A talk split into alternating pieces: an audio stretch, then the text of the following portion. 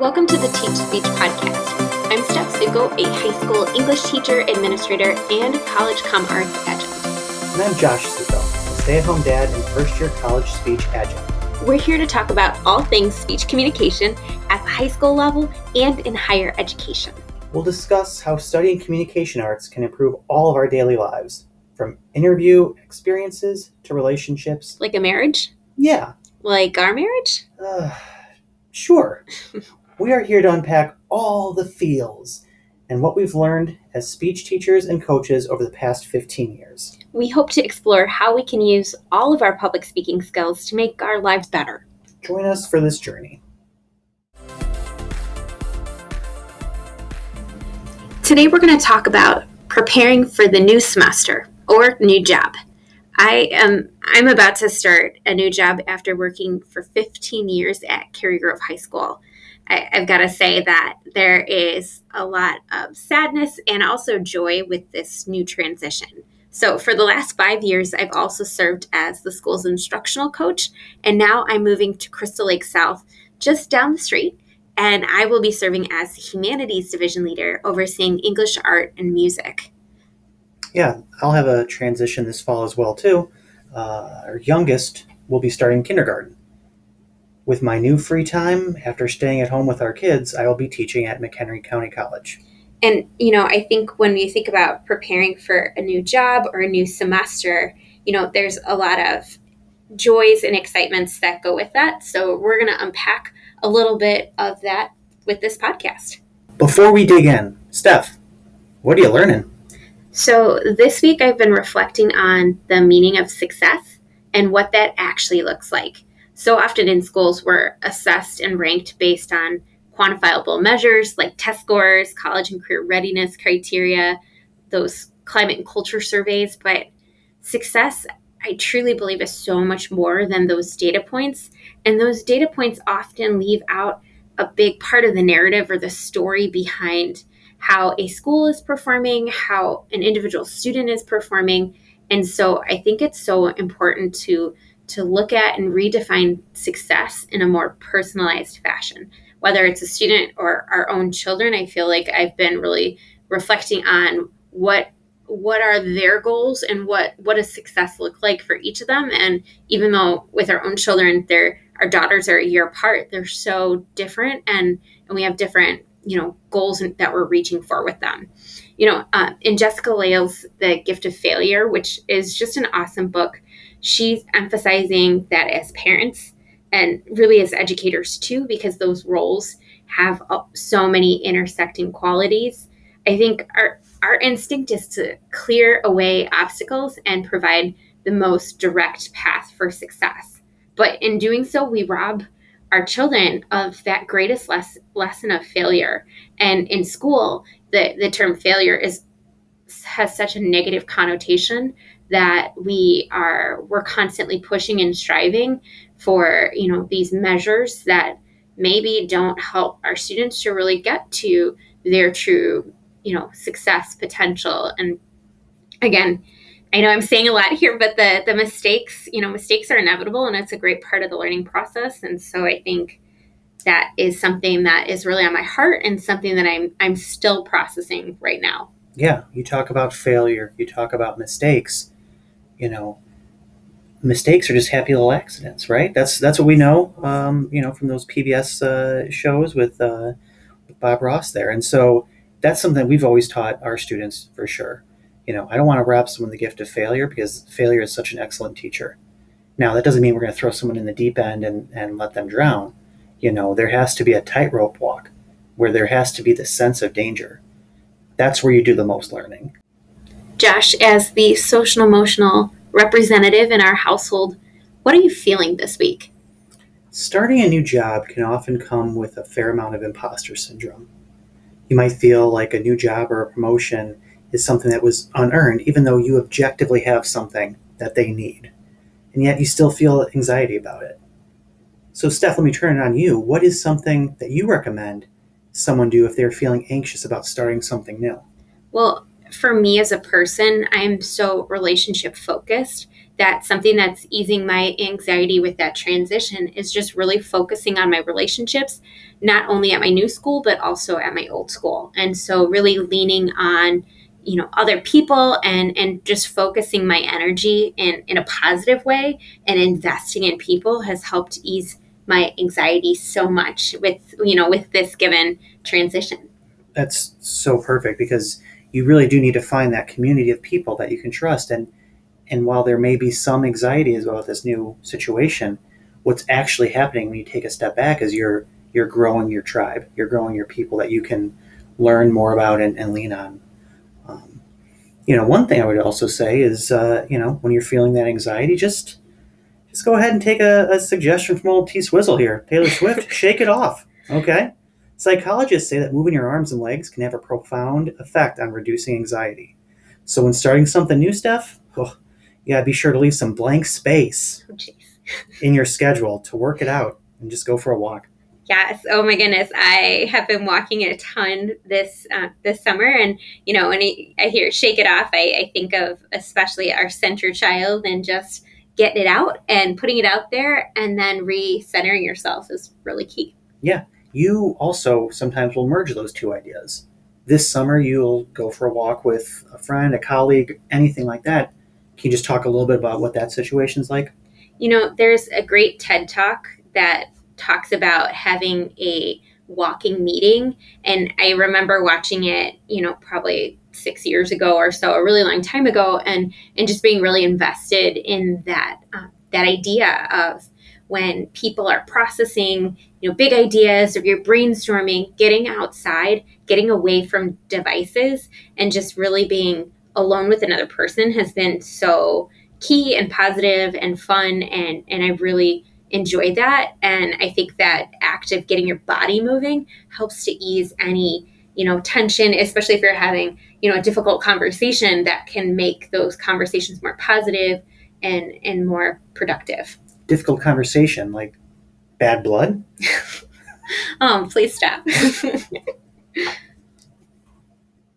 All right, Steph. So, what does preparing for the new job look like inside the classroom? Well, I initially go when you're thinking about a new semester or a new prep or teaching a new level. I think we have to start at planning. And so by looking at the calendar, understanding that timing is so crucial. And, you know, I think this is something we've already talked about that as a first year teacher, that's probably something that you'll struggle with is that time management piece and understanding how long it takes to get through a unit or a concept or idea. And so even veteran teachers really struggle with that. Mm-hmm. I know that I think eight or nine years ago, I was teaching junior English for the first time and I was pregnant with Harper. Yep. And so I reached out to my good friend Kara, shout out to Kara, uh, and I said, okay, I need um, just to look at her calendar, her lesson plans, just to get a sense of that pacing. And so timing can be really tricky, and students change every year too. So it's important to note that. Uh, like I love going in with a whole semester plan, but I also understand that that plan is written in pencil and that's going to change as as time goes on so important to take a big plan and then also have that flexibility. I think so oftentimes when people see maybe a veteran teacher or a new teacher come in with a semester planned they think that that teacher is a rigid teacher. And i think that you can build in those flexible moments and and find ways to kind of reflect and, and add that and and kind of use the, that skill. So I, I think that's such an important thing to keep in mind well, and also understanding by design or UBD is that backwards planning. And I think that's so key. And that's something that is taught, I think, in teacher prep classes mm-hmm. now. But even when we were in college, that wasn't really a thing that was talked about. And so it's it's about starting with that end goal and the learning targets and understanding that like the day-to-day activities can be flexible. And in fact, oftentimes when you see what your students are struggling with or what they're doing well, having an adaptable plan on the daily can be so powerful. But we need to make sure that we are focusing on and we're really integrating those overarching goals and those skill sets that students are going to need when they leave our classroom to be better communicators or you know if they're going to a different level or you know they're still progressing through school and so there uh, there's a really great blog post written by Jennifer Gonzalez, whose Cult of Pedagogy is her podcast and her website. And I'm going to make sure we link that in the show notes for this because understanding that I think is really important for new teachers yep. and for teachers who are new to any given situation as well. So don't be afraid to ask out and you know reach out to a mentor or a friend because we all want to help each other out. Yeah. And we then, you know, what's so neat is that relationship with Kara, like we are able to go back and forth and share so many great resources with each other and that's made both of us better teachers. So so using a person or if you're completely new, I mean Google has so much. Go online to like an online community like Twitter. People want to share. And I know at the college they have access to you can access every teacher's syllabi so so being able to look at all those different examples of you know syllabi from multiple teachers with the same course can really help uh, someone who's starting out as well. Yeah, starting out myself, being able to have access to that to make sure that people are having an aligned experience is something that's on my mind as I'm you know working backwards uh, in my class. Well, you live with a really great mentor that all of our my materials for speech have pictures of our kids on it and they're your kids too. Perfect. So. Wonderful. All right. So, Josh, what does planning for a semester or the future look like in our daily lives? So, whether you are planning a course or planning a course of action, see what I did there? Nice. You need to set expectations. So, right now, a thing that's happening with us and our family is uh, we have a great joy that our son is on this new drug.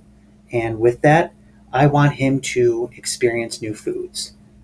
And so I'm trying to set those expectations for him right now that that's a possibility. So, our son has cystic fibrosis, and the medicine that he is now old enough to take is Trikafta, which is gene therapy, incredible incredible immediate results. And so, with that immediacy, I think sometimes it's easy to forget how crucial balancing that time and, and having him take it on time is. And so, so remembering that, I think, is is so key. And there's so many things for us to remember as educators in you know in the course of a day and so many people to follow up with and no matter what your profession is or if you're just in your personal life too remembering and following through with those commitments is is key in that time management piece as well.